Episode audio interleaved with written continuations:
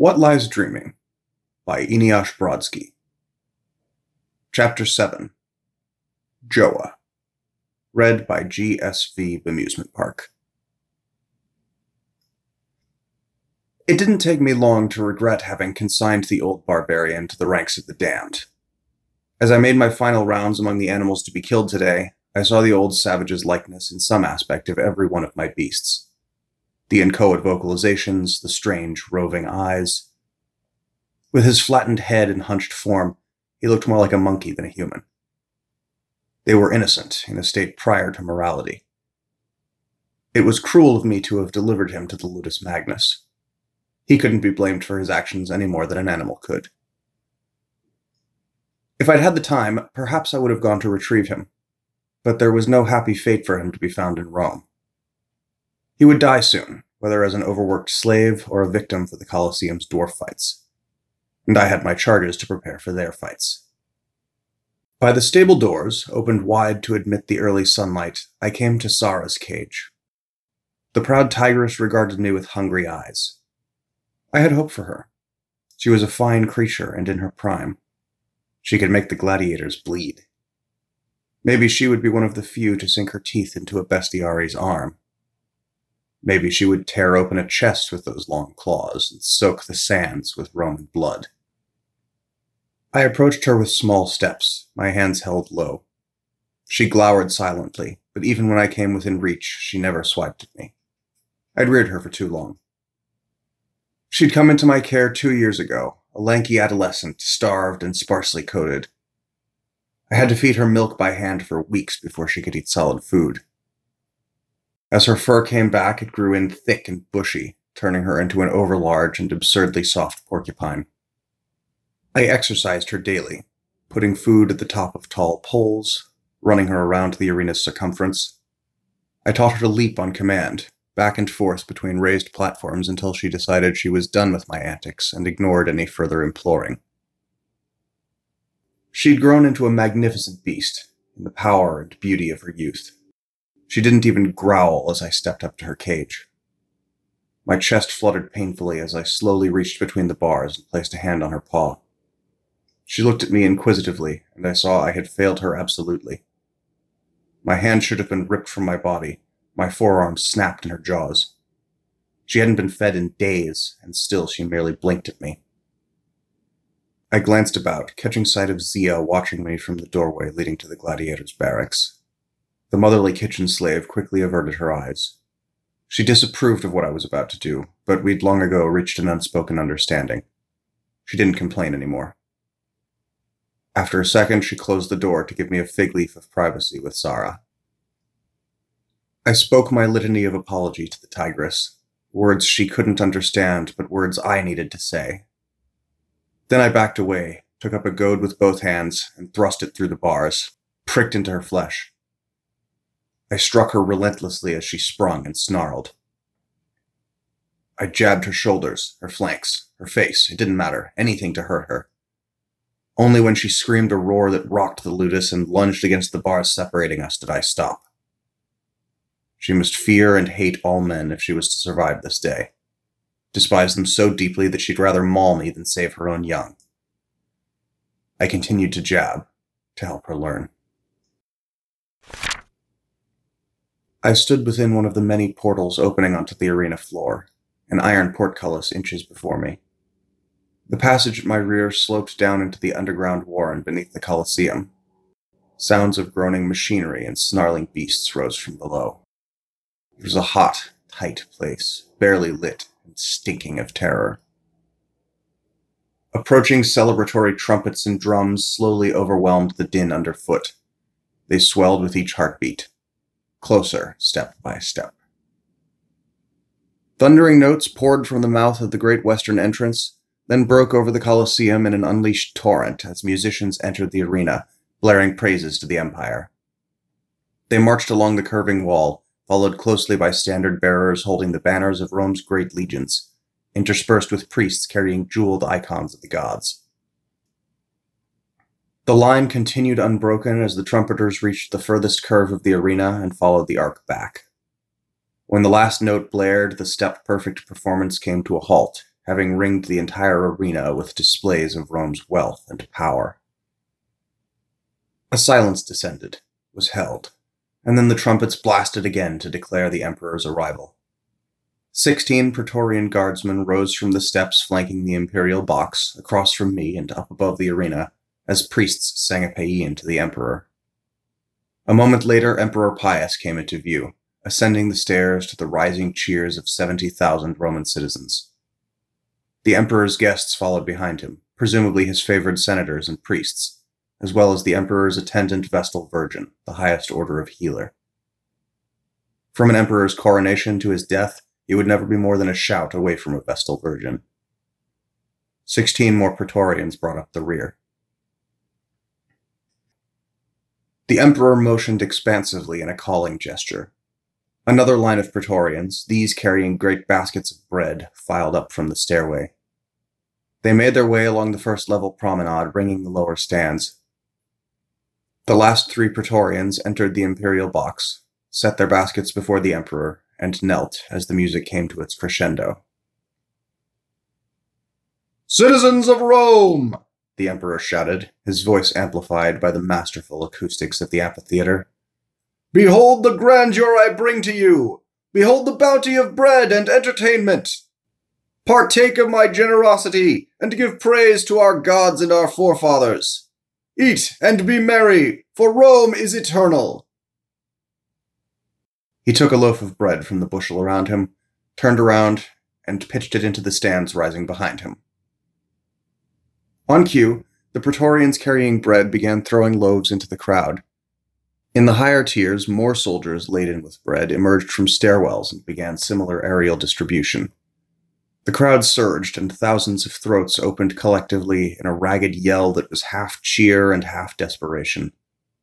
The Emperor's criers had promised enough bread for everyone, but men couldn't eat promises. Not until a loaf was in one's hands, not until one's belly was full, could anyone be sure they would eat today. It took a long time for the mood of the crowd to swing ponderously from expectant despair and fury to wary hope to surprised satisfaction. The relief even touched me. For his great festival, the Emperor had found grain somewhere. It would be easy enough for me to get my hands on some bread when no one was looking. My gratitude gagged me, but it wouldn't go away. Loaves still arced into crowds, the supply not even half depleted when the slaughter of my animals began. I didn't have to stay. I didn't have to watch. I had procured the beasts, nursed them back to health, and prepared them for the show. My job was done, and the rest was in the hands of the stage manager and his many assistants and slaves. But I stayed. I always stayed. I had a duty to see my animals die. Someone should witness their passing and mourn it. Someone should counterweigh all those cheers. The portcullis before me raised to admit three men straining to haul Sara's abused remains from the arena floor. The tigress had been the final beast fight today. She'd never had much chance. Rarely are the bestiari injured. The games aren't intended to be fair, only to be believably dangerous. Sara hadn't lasted long, hadn't maimed anyone, hadn't even drawn blood. No Roman screamed as she screamed. The sand of the arena stuck to one half open eye as her head dragged across the ground. A brief intermission followed for the distribution of wine and more bread. It marked the midpoint of the first day of festivities. Normally I would leave now, I had no desire to watch gladiators stick each other. But today I stayed, waiting for the noon spectacle that would kick off the true fights. I'd been told my barbarian wizard would be involved. I had a duty to watch the old barbarian die, the way I watched each of my animals die. His death was my fault, too. When the Colosseum's jailers finally thrust my stunted savage onto the arena floor, it was with two dozen other dwarves. They burst shrieking from a nearby portal, whips and hot irons at their backs driving them out onto the sand. Each one clutched a tiny stiletto. On the opposite side of the arena, a gate opened to reveal two tall figures. The gladiators stepped into the sunlight, wearing nothing more than loincloths, their bulging muscles glistening with oil. The crowd oohed and applauded. The first gladiator hoisted a spear and shield high to his audience. The other brandished a massive battle axe. It was to be a slaughter, then. I am sorry, I whispered toward the old barbarian. He couldn't hear me, of course. My words were only for my own benefit. I spoke the same words to every animal I sent to its death. You must die so that I may live. I don't ask your forgiveness. This is the way of life. But no, I wish this world was different. The savage stumbled out from the shadow of the arena's wall and took in the open sky above him wide eyed. Then his mouth curled into a shit eating grin. As the dwarves charged forward, he fell back, dragging his stiletto's point across his leathery skin. The first gladiator stepped directly into the oncoming rush of dwarves, swinging his battle axe double handed.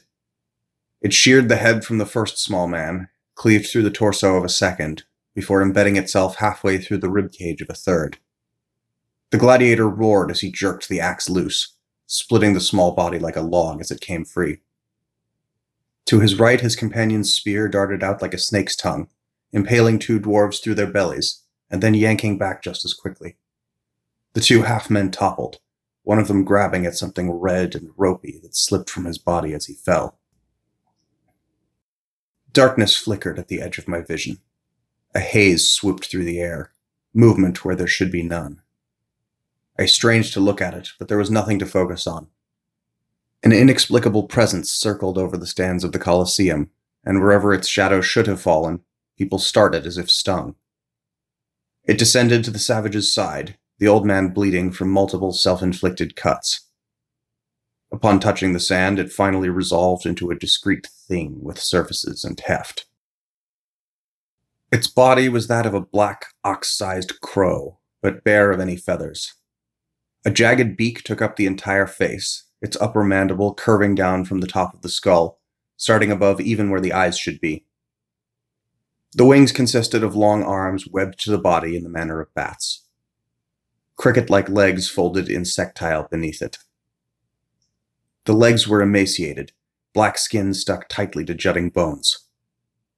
The rest of its body was absurdly overdeveloped. Thick cords of muscle twisted underneath the skin without sense. They bound it like rope, restricting it rather than propelling it. It had the look of a thing made to be dominated, tied down by its own architecture. It radiated eldritch eroticism, every movement sinuously hampered. I felt my face flush hot, and my breath came heavy from my tightened chest. Sickness at this forced arousal clenched my guts. The Colosseum fell silent, Never before had a summoning been witnessed inside Rome. A monster in the arena should have been a massively publicized spectacle, not a surprise event. Even the gladiators drew up short and gaped. My heartbeat pounded like a drum in my ears. I had my monster. The whole stadium held its breath, chests swelling with lust.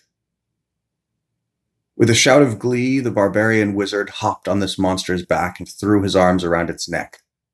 As it leapt into the air, I felt my heart fracture, torn by desire.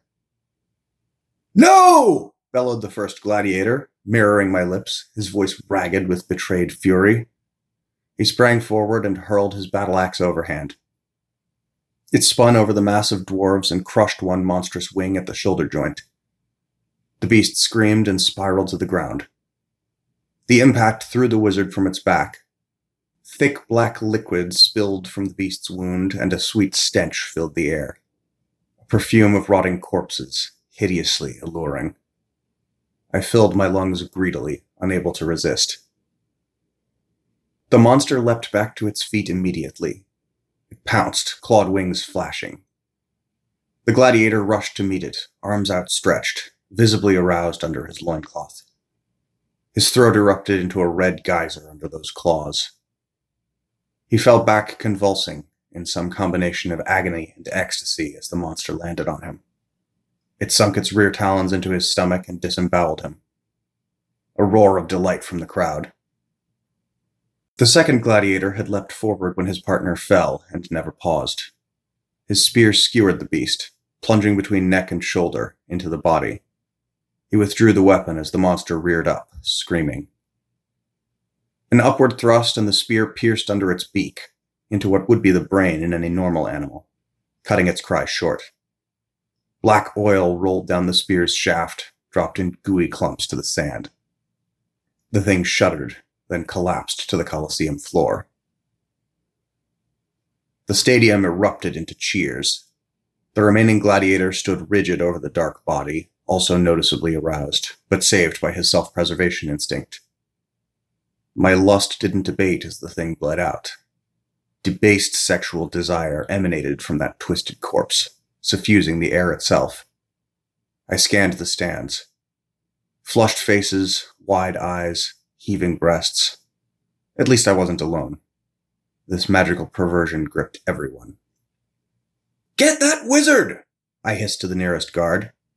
I motioned at the small, moaning form on the arena floor, body contorted in pain. Get him out of here! Now! Gently! He mustn't be harmed any further! The monster's nightmarish essence seeped into the air. The Colosseum seethed with unsated lust. Across the arena, I saw the Emperor stand, then point down at its corpse. A demanding motion. It was being retrieved for him. I wanted it too. I hungered to touch that luring grotesquerie, to be engulfed in it, and to possess it. The Emperor would not be satisfied with only one. No man could be. If another monster wasn't produced, someone would burn. My life depended on how fast I could get that wizard to the healers. I stood in a small vestibule within the House of the Vestals, standing behind a crouched elderly woman. The barbarian wizard lay semi conscious on a cot that took up most of the room, his breath shallow and his skin pallid. Broken words slipped from his muttering lips, their strange syllables scraping across my ears. Dark dread swelled within me, my mind impregnated by his muted rasps.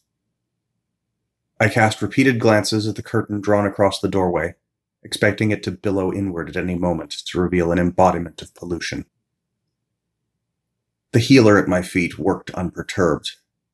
She moved her hands slowly over the wizard's body, pressing firmly here, probing there, she reminded me of Zia in her grim efficiency. Trudging through the world and all its shit because she was too stubborn to just give up. Zia hadn't complained as she'd grown gaunt over the last few months, while the animals ate regular meals. We all knew where we stood in our master's budgetary concerns. I gave the healer as much space as physically possible in those tight quarters. She was not a Vestal virgin herself, or I wouldn't have been there. Nothing as profane as a slave could be allowed so near one of the hallowed virgins. But she had enough skill to be accepted as a handmaiden in the Temple of Rome's healers, and I wouldn't be put to death if I accidentally touched her, which were the two things I most wanted in any healer I dealt with.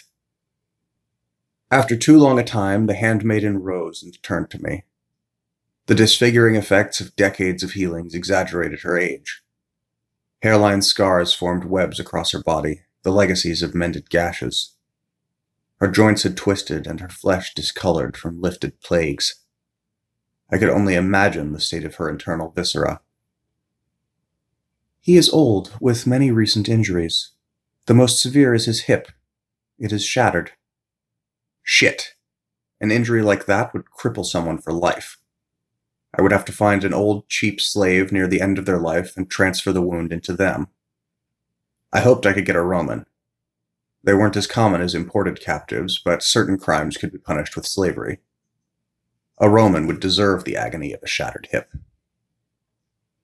It will cost you, the old handmaiden continued. With an injury like this, even the tiny fraction that stays with the healer during the transfer will be a significant wound. I will suffer. My heart clenched when she named the price. It outstripped all the money I had access to. Sextus would pay it for a monster summoner, but not lightly, not without significant oversight. He would demand to see the ledgers. In a matter of days, he'd find the many liberties I took with his funds. Over the months of famine, they came to a significant sum. He'd flog me, strip me of rank, and sell me into the mines. If he didn't just feed me to my own lions. The handmaiden must have seen my sickened expression. An amused grin flitted across her face, but she said nothing. I can't afford that, I told her. I can't afford half that. Isn't there something else you can do to keep him alive?